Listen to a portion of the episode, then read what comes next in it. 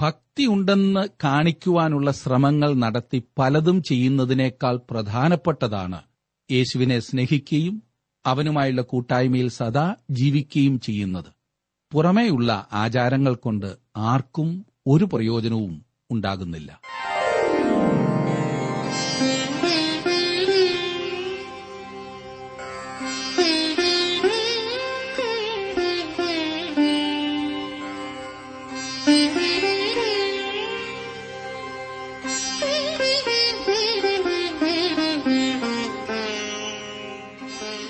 T W ആറിന്റെ വേദപഠന class ആരംഭിക്കുകയാണ്. ജീവസന്ദേശം. ഇന്നത്തെ പാഠഭാഗം മർക്കോസ് എഴുതി സുവിശേഷം രണ്ടാം അധ്യായത്തിന്റെ പതിനെട്ടാം വാക്യം മുതൽ മൂന്നാം അധ്യായത്തിന്റെ മുപ്പത്തിയഞ്ചാം വാക്യം വരെ. സഹോദരൻ ജോർജ് ഫിലിപ്പ് പഠനം ആരംഭിക്കുന്നു. പ്രാർത്ഥനയോട് നമുക്ക് ശ്രമിക്കാം വിശുദ്ധ മർക്കോസിന്റെ സുവിശേഷ പഠനമാണല്ലോ കഴിഞ്ഞ ദിവസം നാം ആരംഭിച്ചത്? ഞാൻ പ്രാരംഭത്തിൽ ഓർപ്പിച്ചതുപോലെ ഈ പുസ്തകം പല പ്രാവശ്യം വായിക്കുവാൻ നിങ്ങൾ ശ്രദ്ധിക്കുന്നുണ്ട് എന്ന് ഞാൻ വിശ്വസിക്കുന്നു.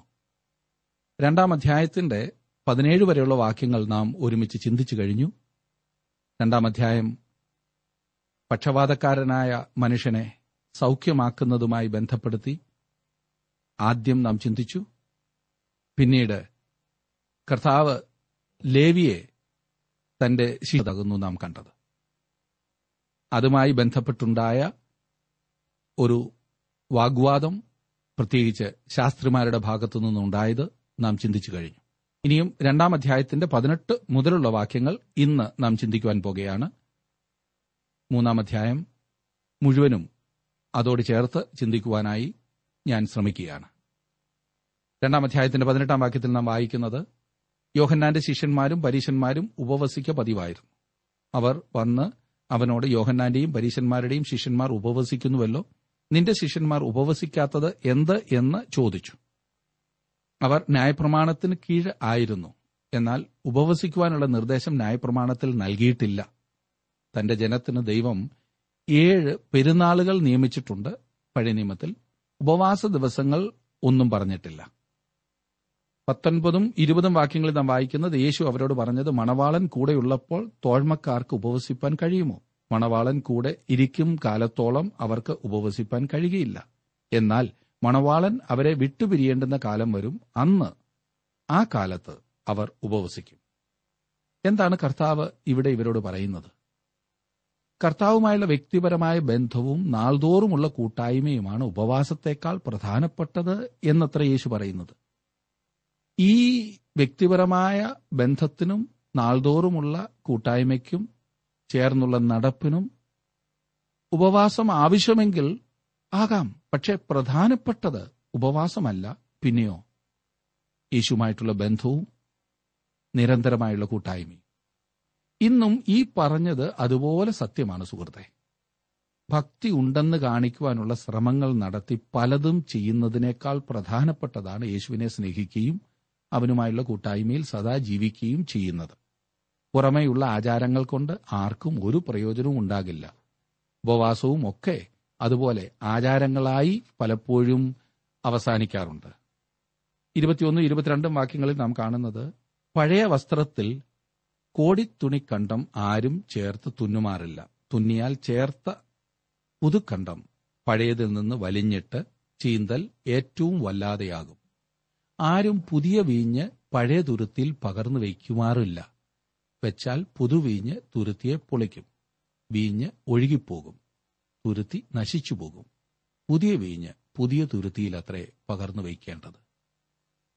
ക്രിസ്തുവിനോടുള്ള സ്നേഹത്തിലും അവനുമായുള്ള കൂട്ടായ്മയിലും അധിഷ്ഠിതമായ പുതിയ ജീവൻ വ്യക്തമാക്കുന്ന രണ്ട് ഉദാഹരണങ്ങൾ യേശു ഇവിടെ നൽകുന്നു. താൻ ന്യായപ്രമാണത്തെ മിനുക്കിത്തരുവാനല്ല വന്നത്. മോശയിക പ്രമാണത്തോട് എന്തെങ്കിലും കൂട്ടിച്ചേർക്കുവാനല്ല യേശു വന്നത്. ന്യായപ്രമാണത്തെ സുന്ദരമാക്കി കുറെ കൂടി കാലത്തിന് യോജിക്കുന്നതാക്കി തരുവാനല്ല യേശു വന്നത്. അവൻ വന്നത് പുതിയത് ഒന്ന് ചെയ്യുവാനാണ്. പഴയ തുണി തുന്നിച്ചേർത്ത് നമ്മെ ധരിപ്പിക്കുവാനല്ല യേശു വന്നത്. പിന്നെയോ ഒരു പുതിയ വസ്ത്രം നമ്മെ ഉടുപ്പിക്കുവാനാണ് അവൻ വന്നത്. ന്യായപ്രമാണത്തിന് കീഴിൽ മനുഷ്യർ പ്രവർത്തിച്ചു. എന്നാൽ അവരുടെ പ്രവർത്തനം ചിതലരിച്ച ഒരു തുണിക്കഷ്ണം പോലെയായിരുന്നു. ക്രിസ്തുവിൽ വിശ്വസിക്കുകയും ആശ്രയിക്കുകയും ചെയ്യുന്ന ഒരു പാപിയുടെ മേൽ ഇടുന്നതായ നീതിയുടെ പുതിയ അങ്കി നൽകുവാനാണ് നമ്മുടെ കർത്താവ് വന്നത്. സർവശക്തനായ ദൈവത്തിന്റെ മുൻപാകെ നിൽക്കുവാൻ പാപിയായ മനുഷ്യനെ ഈ അങ്കി സഹായിക്കും.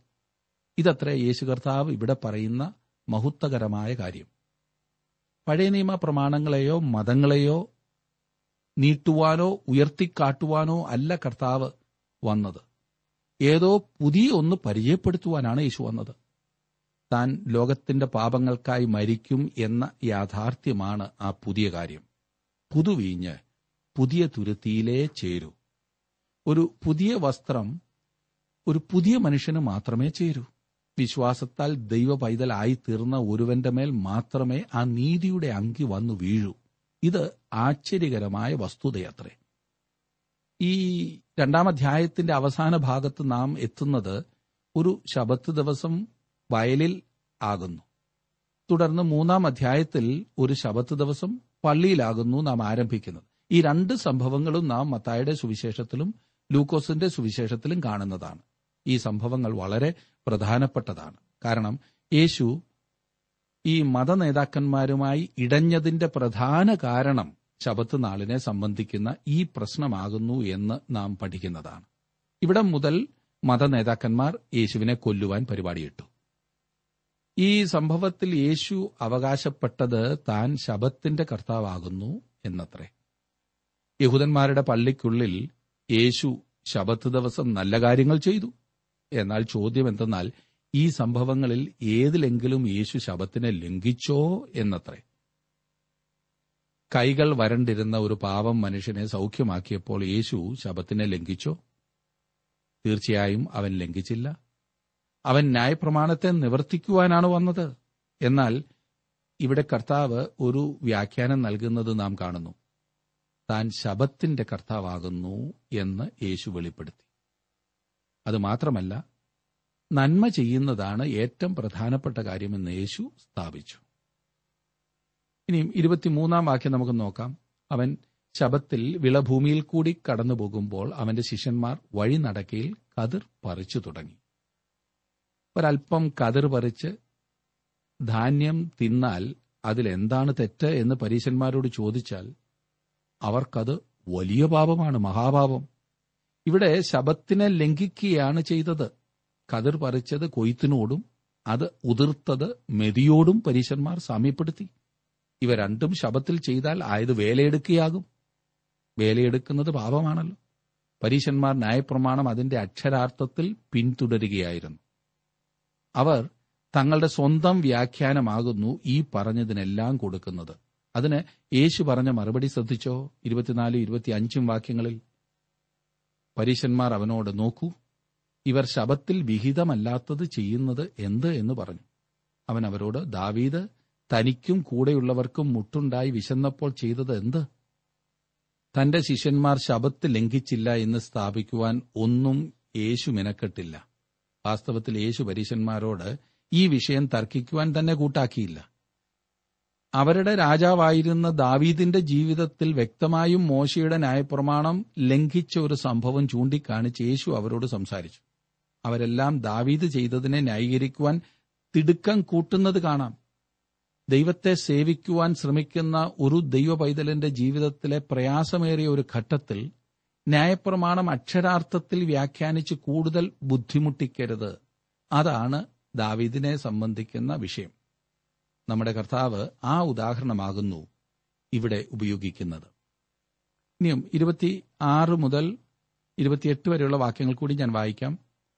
അവൻ അബ്യാദാർ മഹാപുരോഹിതന്റെ കാലത്ത് ദൈവാലയത്തിൽ ചെന്ന് പുരോഹിതന്മാർക്കല്ലാതെ ആർക്കും തിന്മാൻ വിഹിതമല്ലാത്ത കാഴ്ചയപ്പം തിന്ന് കൂടെയുള്ളവർക്കും കൊടുത്തു എന്ന് നിങ്ങൾ ഒരിക്കലും വായിച്ചിട്ടില്ലയോ എന്ന് ചോദിച്ചു. പിന്നെ അവൻ അവരോട് മനുഷ്യൻ ശബത്ത് നിമിത്തമല്ല ശബത്ത് മനുഷ്യൻ നിമിത്തം അത്രേ ഉണ്ടായത്. അങ്ങനെ മനുഷ്യപുത്രൻ ശബത്തിനും കർത്താവാകുന്നു എന്ന് പറഞ്ഞു.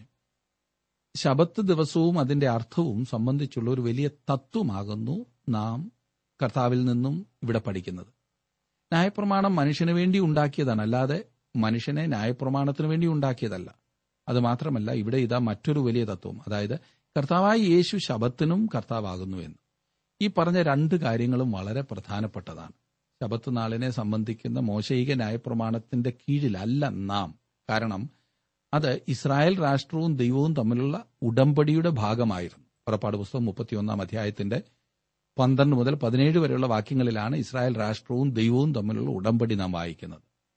ശബത്തിൽ വിളഭൂമിയിൽ നടന്ന സംഭവവും മൂന്നാം അധ്യായത്തിൽ നാം കാണുന്ന ശബത്ത് സംഭവവും ഒരുമിച്ച് പോകുന്നതാണ്. ഇത് രണ്ട് അധ്യായങ്ങളിൽ കാണിച്ചെങ്കിലും ഒരേ വിഷയമാകുന്നു എന്ന് പഠിക്കുമ്പോൾ നിങ്ങൾക്ക് മനസ്സിലാകും. മൂന്നാം അധ്യായത്തിൽ നാം പ്രവേശിച്ചാൽ അവിടെ മത നേതാക്കന്മാർ ഒടുവിൽ ഇടഞ്ഞ ശബത്തുനാൾ സംവാദം തുടരുന്നതാണ് കാണുന്നത്. യേശു അനേകരെ സൗഖ്യമാക്കിയെന്ന് ഈ അധ്യായത്തിൽ നിന്നും വ്യക്തമാണ്. വേണമെങ്കിൽ പക്ഷപാതം പിടിച്ച് തളർന്നു കിടന്നിരുന്ന മനുഷ്യനെ യേശു സൗഖ്യമാക്കിയതുപോലെ ഈ സംഭവങ്ങളെല്ലാം ഒന്നൊന്നായി രേഖപ്പെടുത്താമായിരുന്നു. ഓരോ സംഭവവും സൂക്ഷ്മ ദർശിനിയിലൂടെ കാണിച്ച് നമ്മെ ആകാംക്ഷഭരിതരാക്കുവാനല്ല മർക്കോസ് ഇവിടെ ശ്രമിക്കുന്നത്. പിന്നെയോ ദൂരദർശിനിയിലൂടെ അനേകർ സൗഖ്യമാകുന്നത് കാണിക്കുകയാണ് മർക്കോസ് ചെയ്യുന്നത്. അങ്ങനെ വരുമ്പോൾ യേശു എത്ര അത്ഭുതം കാണും എന്ന ചോദ്യത്തിന് മറുപടി കൃത്യമായി കൊടുക്കുവാൻ കഴിയാതെ വരുന്നു. അങ്ങനെ കണക്ക് കൂട്ടി കിട്ടുന്ന ഏതൊരു നമ്പറും ഊഹം മാത്രമായിരിക്കുമെന്ന് ഞാൻ പറയട്ടെ സുഹൃത്തെ.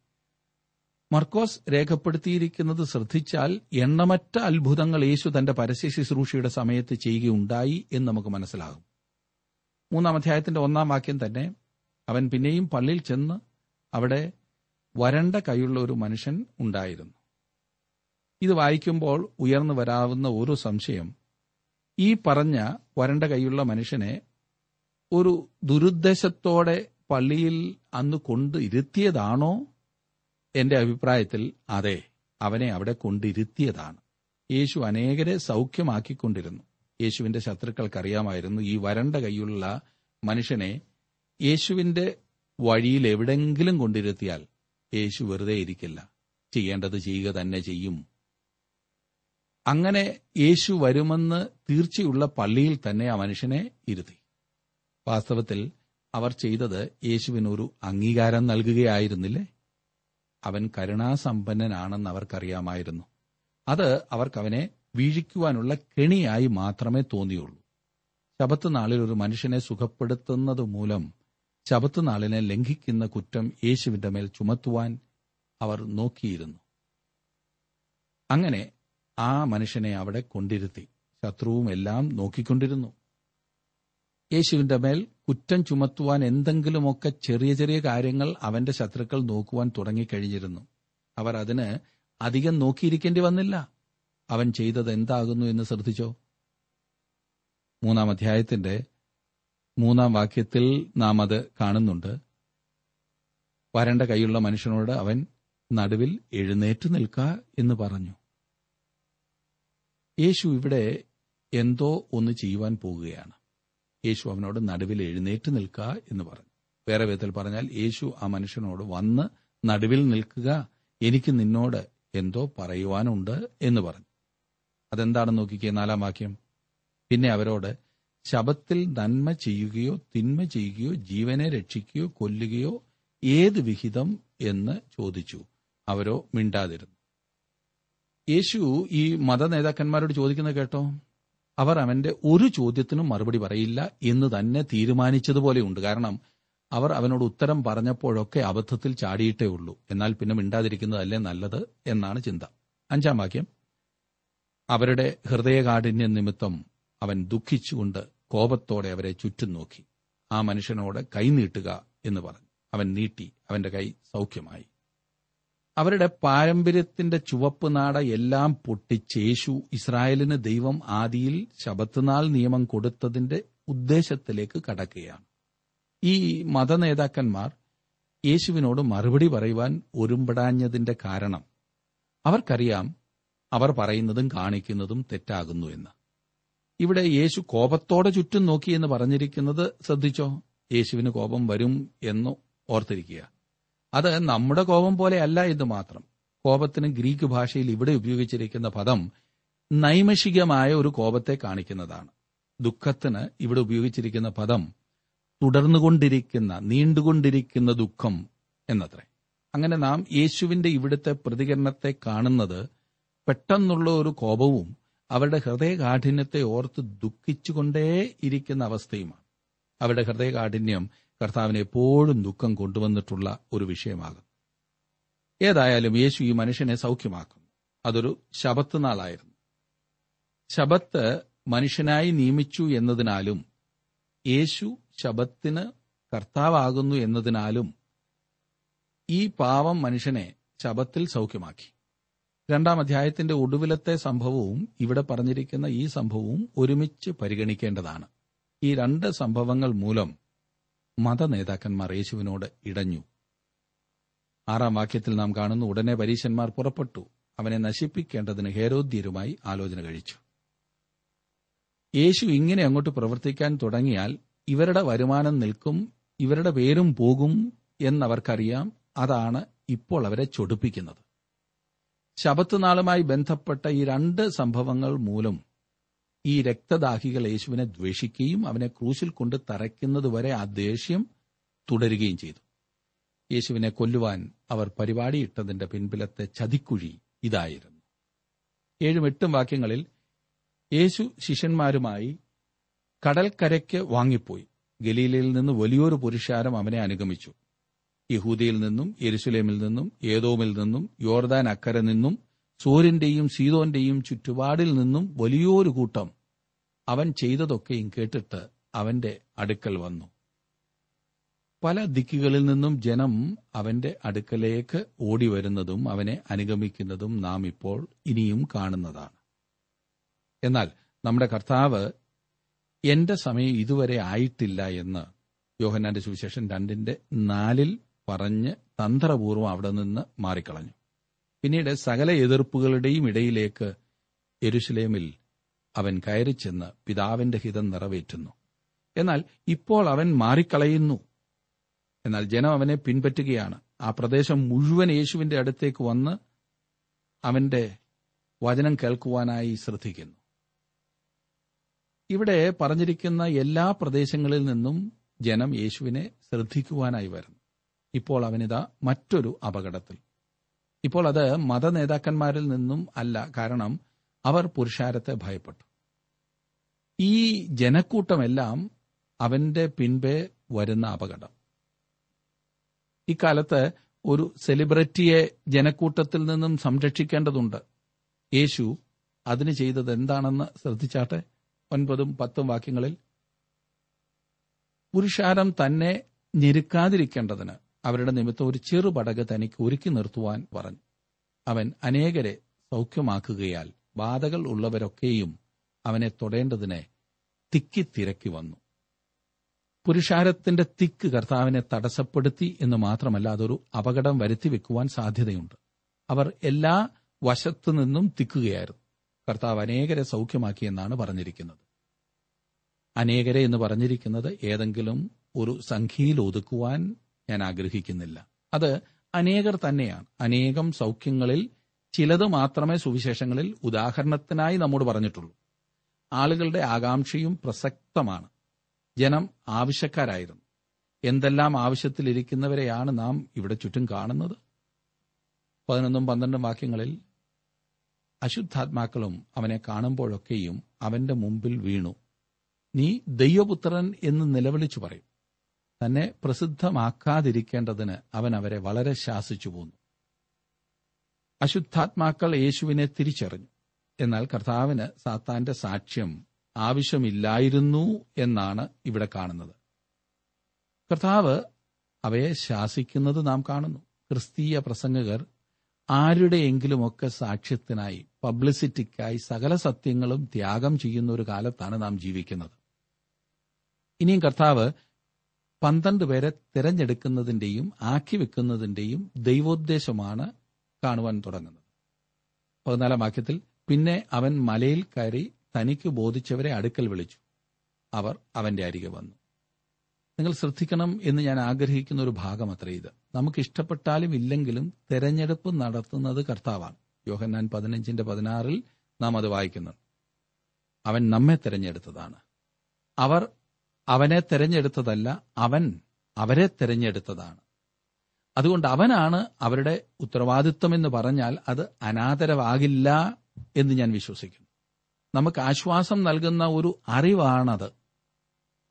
ദൈവം താങ്കളെ രക്ഷിച്ചു നിങ്ങളിൽ ഒരു പ്രവൃത്തി ആരംഭിച്ചു അത് തികയ്ക്കുന്നത് വരെ അവൻ നിങ്ങളോട് ചേർന്നിരിക്കും. അവിടുന്ന് നിങ്ങളെ വിട്ടുകളകയില്ല അന്ത്യത്തോളം അവൻ കൂടെ ഉണ്ടായിരിക്കും. അതത്രേ ഇവിടുത്തെ അർത്ഥം. യേശുക്രിസ്തു വിളിക്കുമ്പോൾ അവർ പ്രതികരിക്കും. എത്ര മനോഹരം ഇല്ലേ? പതിനാലും പതിനഞ്ചും വാക്യങ്ങളിലേക്ക് വരുമ്പോൾ അവൻ തന്നോടുകൂടെ ഇരിപ്പാനും പ്രസംഗിക്കേണ്ടതിന് അയപ്പാനും ഭൂതങ്ങളെ പുറത്താക്കേണ്ടതിന് അധികാരമുണ്ടാകുവാനും പന്തിരുവരെ നിയമിച്ചു. ഷിമോന് പത്രോസ് എന്ന് പേരിട്ടു. സബദിയുടെ മകനായ യാക്കോബ് യാക്കോബിന്റെ സഹോദരനായ യോഹന്നാൻ. ഇവർക്ക് ഇടിമക്കൾ എന്നർത്ഥമുള്ള ബൊവനെർഗോസ് എന്ന് പേരിട്ടു. അന്ത്രയോസ് ഫിലിപ്പോസ് ബർത്തലോമായി മത്തായി തോമസ് അൽഫായിയുടെ മകനായ യാക്കോബ് തദ്ദായി കനാന്യനായ ശിമോൻ തന്നെ കാണിച്ചു കൊടുത്ത ഇസ്കൊരിയത്ത യൂത എന്നിവരെ തന്നെ. ഇതാണ് അപ്പോസലന്മാർക്കുള്ള യേശുവിന്റെ അന്തിമമായ വിളി. ഇവിടെയാണ് അവർ വാസ്തവത്തിൽ അപ്പോസ്തോലന്മാരായി തീർന്നത്. അവനു വേണ്ടി വേർതിരിക്കപ്പെട്ട ശുശ്രൂഷ നിവർത്തിക്കുവാൻ അയക്കപ്പെടുന്നതും ഇവിടെയാണ്. അവർ ശാരീരികമായി അവരോടൊപ്പം പോകുകയില്ല അതിനാൽ അവർ അവനിൽ നിന്നും വേർപെട്ടിരുന്നു എന്നും മനസ്സിലാക്കാവുന്നതത്രേ. മർക്കോസ് ഇവിടെ വിശദ വിവരങ്ങൾ പറയുന്നില്ല. എന്നാൽ മത്തായുടെ സുവിശേഷത്തിൽ പത്താം അധ്യായത്തിന്റെ അഞ്ചു മുതൽ നാൽപ്പത്തിരണ്ട് വരെയുള്ള ഭാഗങ്ങളിൽ ഒരു പ്രത്യേക കാലയളവിലേക്കുള്ള ദൂതും അവരുടെ പ്രവർത്തന രീതിയും വിവരിച്ചിട്ടുണ്ട്. ഇവിടെ തന്നെ പതിനാറ് മുതൽ പത്തൊൻപത് വരെയുള്ള വാക്യങ്ങളിൽ അപ്പോസ്തലന്മാരുടെ പേരുകളുടെ പട്ടികയാണ് കാണുന്നത്. നാം അത് വായിച്ചല്ലോ. ഇനിയും ഇരുപതും ഇരുപത്തിയൊന്നും വാക്യങ്ങളിൽ നാം കാണുന്നത് അവൻ വീട്ടിൽ വന്ന് അവർക്ക് ഭക്ഷണം കഴിപ്പാൻ പോലും വഹിയാതെ വണ്ണം പുരുഷാരം പിന്നെയും തിങ്ങിക്കൂടി വന്നു. അവന്റെ ചാർച്ചക്കാർ അത് കേട്ട് അവന് ബുദ്ധിഭ്രമമുണ്ട് എന്ന് പറഞ്ഞ് അവനെ പിടിപ്പാൻ വന്നു. യേശു എത്രമാത്രം ജോലിത്തിരക്കുള്ളവനായിരുന്നു എന്ന കാര്യം മർക്കോസ് നമുക്ക് കാട്ടിത്തരും. അവന്റെ സ്നേഹിതരുടെ പ്രതികരണം സൂക്ഷിക്കുക. ഏതെങ്കിലും ഒരു വ്യക്തി സമൂഹത്തിലെ ഭൗമികമായ നല്ല കാര്യത്തിന് ജീവിതം അർപ്പിച്ചാൽ ജനങ്ങൾ അവനെ അഭിനന്ദിക്കും. പാട്ടുകാർ കളിക്കാർ ബിസിനസ്സുകാർ കലാകാരന്മാർ രാഷ്ട്രീയ നേതാക്കന്മാർ എല്ലാം ജനങ്ങളാൽ അംഗീകരിക്കപ്പെടുകയും ആദരിക്കപ്പെടുകയും ചെയ്യുന്നവരാണ്. എന്നാൽ ഒരു വ്യക്തി തന്നെ തന്നെ ദൈവവേലയ്ക്കായി പൂർണമായി സമർപ്പിക്കുമ്പോൾ അവന് ബുദ്ധിഭ്രമം ഉണ്ട് എന്നായിരിക്കും ലോകം പറയുന്നത്. ഇത് എന്നും കാണുന്ന ഒരു യാഥാർത്ഥ്യമാണ്. ഇരുപത്തിരണ്ടാം വാക്യങ്ങളിൽ നാം കാണുന്നു എരുശുലേമിൽ നിന്ന് വന്ന ശാസ്ത്രിമാരും അവന് ബേൽസബൂൽ ഉണ്ട്. ഭൂതങ്ങളുടെ തലവനെ കൊണ്ട് അവൻ ഭൂതങ്ങളെ പുറത്താക്കുന്നു എന്ന് പറഞ്ഞു. അശുദ്ധാത്മാക്കളുടെ തലവനായിട്ടാണ് ജാതികളുടെ ദേവനായ ബേൽസ്ബൂലിനെ കുറിച്ച് യഹൂദന്മാർ കണക്കാക്കിയിരുന്നത്. ഇരുപത്തിമൂന്ന് മുതൽ ഇരുപത്തിയാറ് വരെയുള്ള വാക്യങ്ങളിൽ നാം വായിക്കുന്നത് ഒരു വീട് തന്നിൽ തന്നെ ചിദ്രിച്ചാൽ നിലനിൽപ്പാൻ കഴിയാത്തതുപോലെ അവനും സാത്താന്റെ ശക്തി കൊണ്ട് സാത്താനെ പുറത്താക്കുവാൻ കഴിയുകയില്ല എന്ന കാര്യം യേശു പറയുന്നതാണ്. ഇരുപത്തിയേഴാം വാക്യത്തിൽ ബലവാനെ പിടിച്ചു കെട്ടിയിട്ടല്ലാതെ അവന്റെ വീട്ടിൽ കടന്ന് അവന്റെ കോപ്പ് കവർന്നു കളവാൻ ആർക്കും കഴിയുകയില്ല. പിടിച്ചു കെട്ടിയാൽ പിന്നെ അവന്റെ വീട് കവർച്ച ചെയ്യാം എന്ന് നാം വായിക്കുന്നു. ഒരു ബലവാനായ മനുഷ്യന്റെ വീട് കവർച്ച ചെയ്യുന്നതിന് മുൻപ് അവനെ പിടിച്ചു കെട്ടേണ്ടതായിട്ടുണ്ട്. ആ സത്യം തന്നെയാണ് ഇവിടെയും കാണുന്നത്. കർത്താവായ യേശുക്രിസ്തു ഇത് സാത്താന്റെ ശക്തി കൊണ്ടല്ല ചെയ്യുന്നത്. കാരണം അങ്ങനെയായാൽ സാത്താൻ ഛിദ്രിക്കുകയും തന്നോട് തന്നെ എതിരായി തീരുകയും ചെയ്യും. പിന്നെ യേശു പ്രവർത്തിക്കേണ്ട കാര്യമില്ലല്ലോ എന്നാണ് ഇവിടെ സ്ഥാപിക്കുന്നത്. ഇരുപത്തി എട്ട് മുതൽ മുപ്പത് വരെയുള്ള വാക്യങ്ങളിലേക്ക് നാം വരുമ്പോൾ ക്ഷമിക്കപ്പെടാത്ത പാപത്തെക്കുറിച്ച് പറയുന്നു. മനുഷ്യരോട് സകല പാപങ്ങളും അവർ ദുഷിച്ചു പറയുന്ന സകല ദൂഷണങ്ങളും ക്ഷമിക്കും. പരിശുദ്ധാത്മാവിന്റെ നേരെ ദൂഷണം പറയുന്നവനോ ഒരു നാളും ക്ഷമ കിട്ടാതെ നിത്യശിക്ഷയ്ക്ക് യോഗ്യനാകും എന്ന് ഞാൻ സത്യമായിട്ട് നിങ്ങളോട് പറയുന്നു.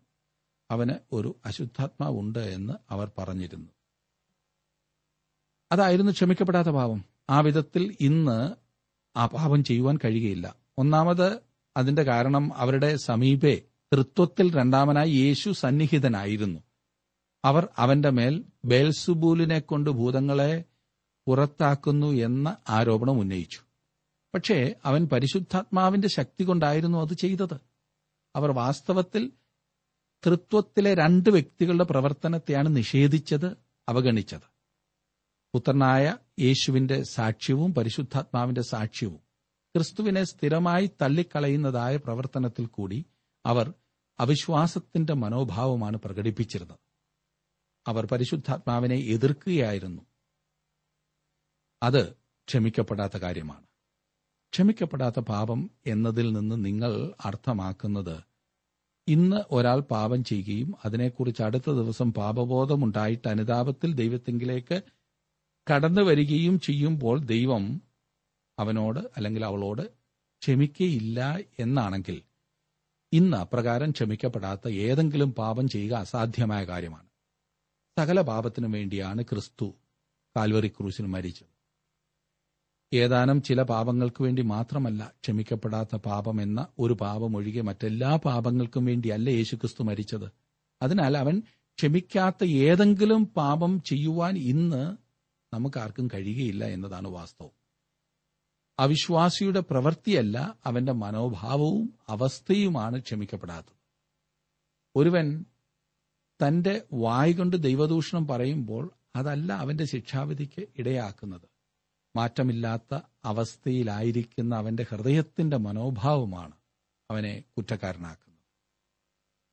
അവൻ എതിർപ്പിൽ നിന്നും ഒഴിയേണ്ടതാണ്. അതാണ് പരിശുദ്ധാത്മാവിന് നേരെയുള്ള പാപം. ഹൃദയത്തിലും ജീവിതത്തിലും പരിശുദ്ധാത്മാവിന്റെ പ്രവർത്തനത്തെ എതിർക്കുന്നതാണ് പരിശുദ്ധാത്മാവിന് നേരെയുള്ള പാപം. മുപ്പത്തി ഒന്ന് മുതൽ മുപ്പത്തി അഞ്ച് വരെയുള്ള വാക്യങ്ങളിൽ തന്റെ സഹോദരന്മാരായ യാക്കോബും യൂതയും അവർ രണ്ടുപേരും ലേഖനങ്ങൾ എഴുതിയിട്ടുണ്ട്. ഒരിക്കൽ പോലും യേശു തങ്ങളുടെ സഹോദരനാണെന്ന് സൂചിപ്പിച്ചിട്ടില്ല. അക്കാലത്ത് അവന്റെ അമ്മയും സഹോദരന്മാരും അവനോട് ബന്ധപ്പെട്ടിരുന്നതിനേക്കാൾ അടുത്ത ബന്ധമാണ് യേശുക്രിസ്തുവിലായിരിക്കുന്ന ഏതൊരു വ്യക്തിക്കും ഇന്നുള്ളത്. ഈ കാര്യം ശ്രദ്ധിക്കണം. അതുകൊണ്ടാണ് അവൻ ചുറ്റിലും ഇരിക്കുന്നവരെ നോക്കിക്കൊണ്ട് എന്റെ അമ്മയെക്കാളും സഹോദരന്മാരെക്കാളും പ്രിയപ്പെട്ടവർ ഇവർ എന്ന് പറയുവാൻ കാരണമായത്. യേശുവിനെ രക്ഷകനായി സ്വീകരിക്കുന്നതിൽ കൂടി ദൈവമക്കൾ ആയിത്തീരുവാനുള്ള അധികാരം പ്രാപിച്ച് യേശുക്രിസ്തുവിൽ കൂടി ശരിയായ രീതിയിൽ ദൈവത്തോട് ബന്ധപ്പെടുകയാണ് പ്രധാനമായ കാര്യം. പ്രിയ സുഹൃത്തെ അപ്രകാരം മാത്രമേ നമുക്ക് കൂടുതൽ ദൈവത്തോട് അടുക്കുവാൻ സാധിക്കുകയുള്ളൂ. ഈ പുതിയ ബന്ധം എത്ര അനുഗ്രഹീതമാണ്. യേശുക്രിസ്തുവിന്റെ സഹോദരനോ സഹോദരിയോ ആകുവാൻ താങ്കൾക്ക് സാധിച്ചിട്ടുണ്ടോ? യേശുവിനെ കൈക്കൊണ്ട് യേശുവിനു വേണ്ടി ജീവിക്കുമെന്ന് തീരുമാനിക്കുമെങ്കിൽ താങ്കൾ ആ സ്ഥിതിയിലായിത്തീരും. ഇതിനേക്കാൾ വലിയ അനുഗ്രഹിക്കപ്പെട്ട പദവി എന്താണ് ലോകത്തിലുള്ളത്? ദൈവത്തിന്റെ ഇഷ്ടം ചെയ്യുന്നവരാണ് യേശുവിന്റെ സഹോദരങ്ങൾ. ഈ അനുഗ്രഹിക്കപ്പെട്ട അവസ്ഥയിലേക്ക് താങ്കൾ ഇതുവരെ എത്തിയിട്ടില്ലെങ്കിൽ താങ്കളെ അതിലേക്ക് ഞാൻ ക്ഷണിക്കുന്നു. യേശുവിനെ താങ്കളുടെ രക്ഷകനായി സ്വീകരിക്കൂ സുഹൃത്തെ. കർത്താവെ അവിടുത്തെ വചനത്തിലൂടെ ഞങ്ങളോട് ഇന്ന് വീണ്ടും സംസാരിച്ചതിനായി സ്തോത്രം. നിന്റെ വചനം ഞങ്ങളെ ഓരോ ദിവസവും ശക്തീകരിക്കുകയും ശുദ്ധീകരിക്കുകയും ചെയ്യുന്നതാണല്ലോ. ആ ശക്തിയിലും ആ വിശുദ്ധിയിലും ജീവിപ്പാൻ തുടർന്ന് ഞങ്ങളെ സഹായിക്കണം. യേശുവിന്റെ നാമത്തിൽ തന്നെ. ആമേൻ. ഞങ്ങളുടെ വിലാസം ജീവസന്ദേശം പോസ്റ്റ് ബോക്സ് നമ്പർ മൂന്ന് തിരുവല്ല അഞ്ച് കേരളം. ഞങ്ങളുടെ ഫോൺ നമ്പറുകൾ zero four six nine two seven zero zero two eight four mobile nine four four seven seven six seven three seven eight. ഞങ്ങളുടെ email address Malayalam T T B at radio eight eight two dot com. വെബ്സൈറ്റിലും ജീവസന്ദേശം programme ലഭിക്കുന്നതാണ്. Our website W W W dot radio eight eight two dot com